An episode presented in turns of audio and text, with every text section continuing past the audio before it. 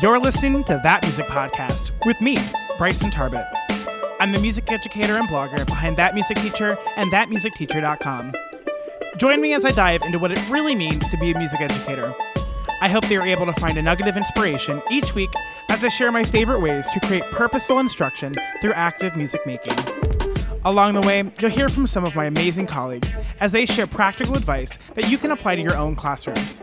So grab a coffee, sit down, and let's get started.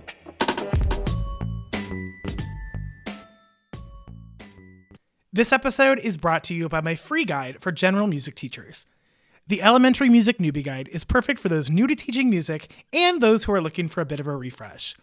This free PDF will guide you through setting goals, determining classroom expectations, making connections, and thinking through classroom procedures. To grab your free copy, head on over to thatmusicteacher.com slash newbie. That's thatmusicteacher.com slash N-E-W-B-I-E. Today we're going to talk about something that I didn't really think much about until I started my Kodály training. And that's like different ways to teach a song. Obviously, mm-hmm. as music teachers, we teach a lot of songs. But I think it's important for us to realize that there are a lot of different ways for us to teach a song rather than just, you know, doing the same way the, all the time. By alternating the way that we teach songs, we're able to reach different students, we're able to keep it a little bit more interesting, and we're able to use a different method for a song specifically uh, based on the different characteristics that are in that song. In today's episode, we're going to be talking about five different ways to teach a song in the elementary music classroom. So I want to give a shout out to the wonderful Bruce Swank, my level two Kodály instructor, for kind of starting me in this journey. One of the assignments that we did in our Kodály trainings was basically we're assigned different ways to teach a song and it was kind of like our lab teaching. And it was really interesting being able to and kind of being forced to think of things in a different lens because up until this point, I'd been doing primarily teaching by rote, which is going to be the first one we're talking about, which doesn't mean that it's the only way that I taught things, but it definitely was kind of my go to way of teaching songs. So let's go ahead and dive right in, starting with teaching by rote. You might hear this as teaching by rote, the whole part whole method, and this is wonderful. This is something I use every single day, um, at least once in each lesson, um, especially when I'm teaching a new song, uh, which is teaching by rote. So where I have, um, you know, I if let's say I'm doing the, the chant. I climbed up the apple tree. I would do this by breaking it down into smaller chunks and then having the students repeat it. So I would go, I climbed up the apple tree. And they would respond, I climbed up the apple tree, and so on and so forth.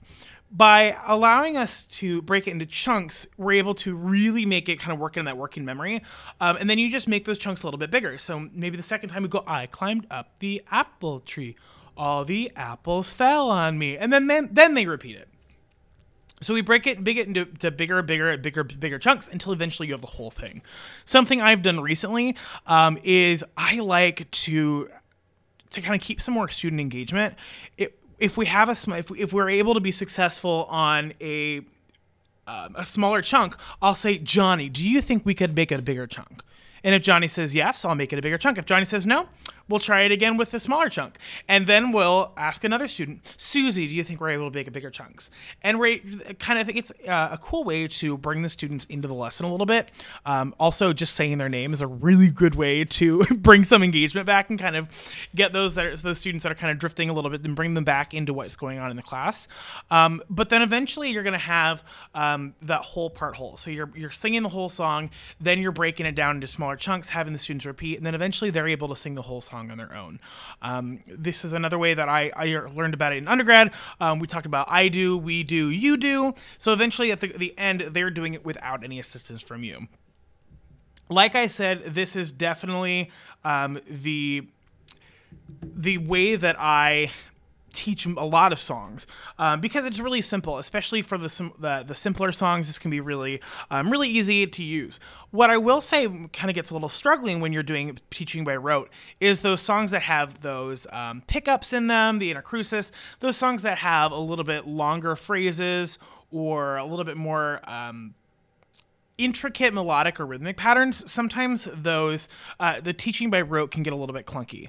And one that's one thing that's really really um kind of makes it's not a great way to use teaching by rote is when you have multiple phrases that are kind of in a sequence.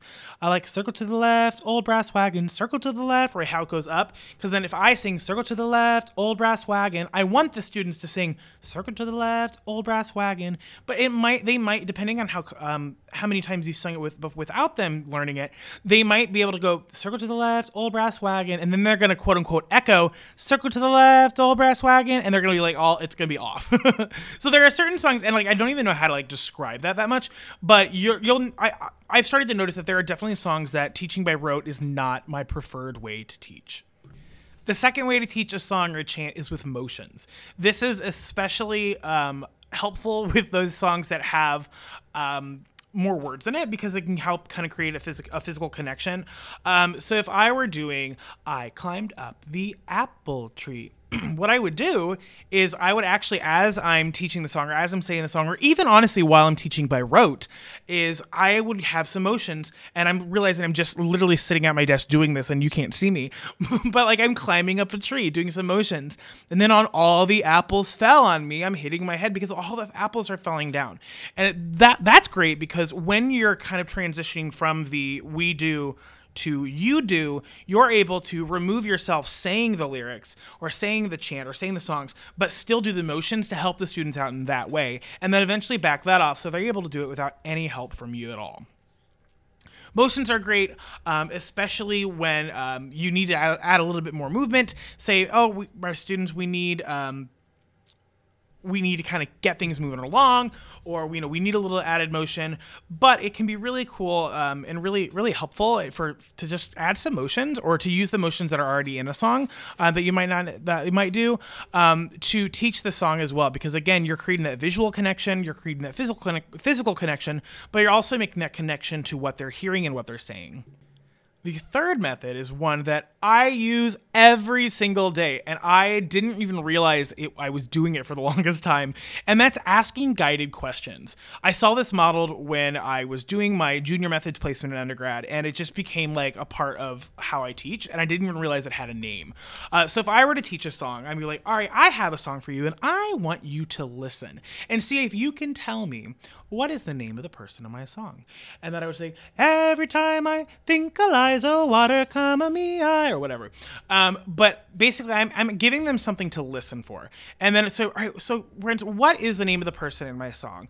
And they're like, oh, it's Liza. I'm like, you're right, it is Liza. All right, this time I want you to listen. I want to see if you can tell me what happens every time the person hears their name. we're like, so you're asking, you're basically you're tricking them into allowing you to repeat it multiple times by giving them something to think about.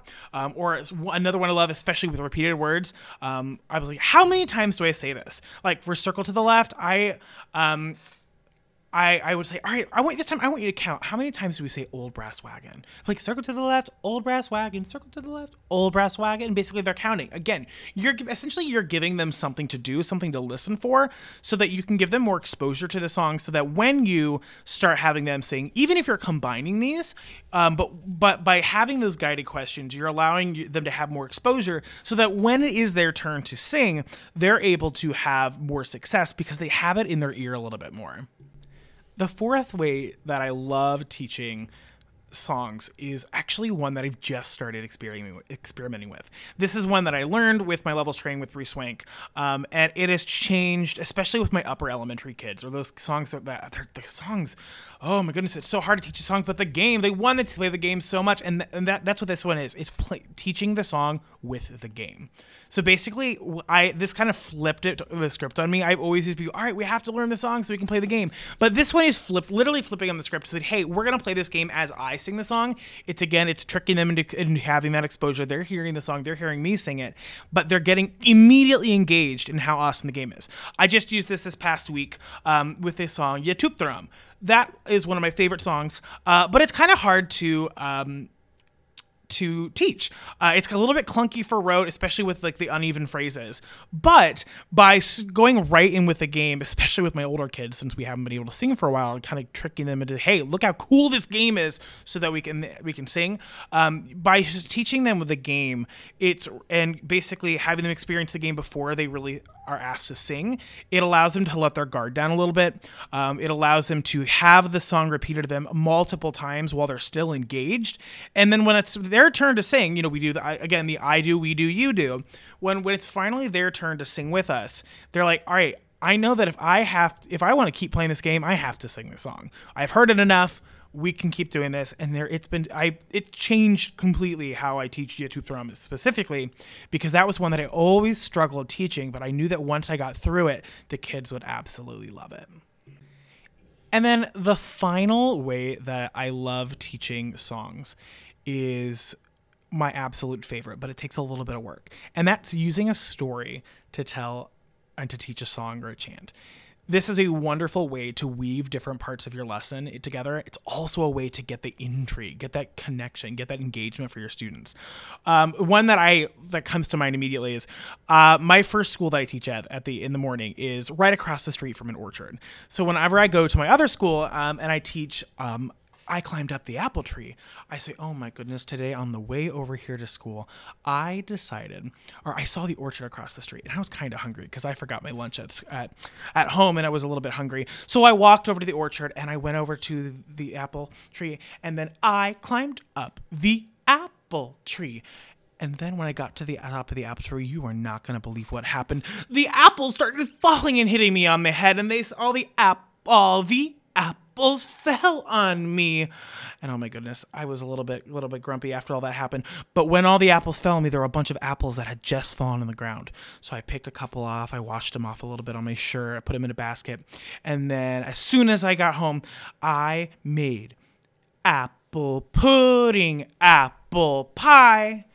And then I looked in the mirror and I forgot that I didn't go to school. So I, I had to make up make up an excuse. So I looked at myself and I go, "Did you ever tell a lie or something silly like that?" Right? I'm still saying the chant. I'm still breaking it into chunks, but I'm bringing it in a way that allows the students to kind of come along in this journey with me the, the art of storytelling.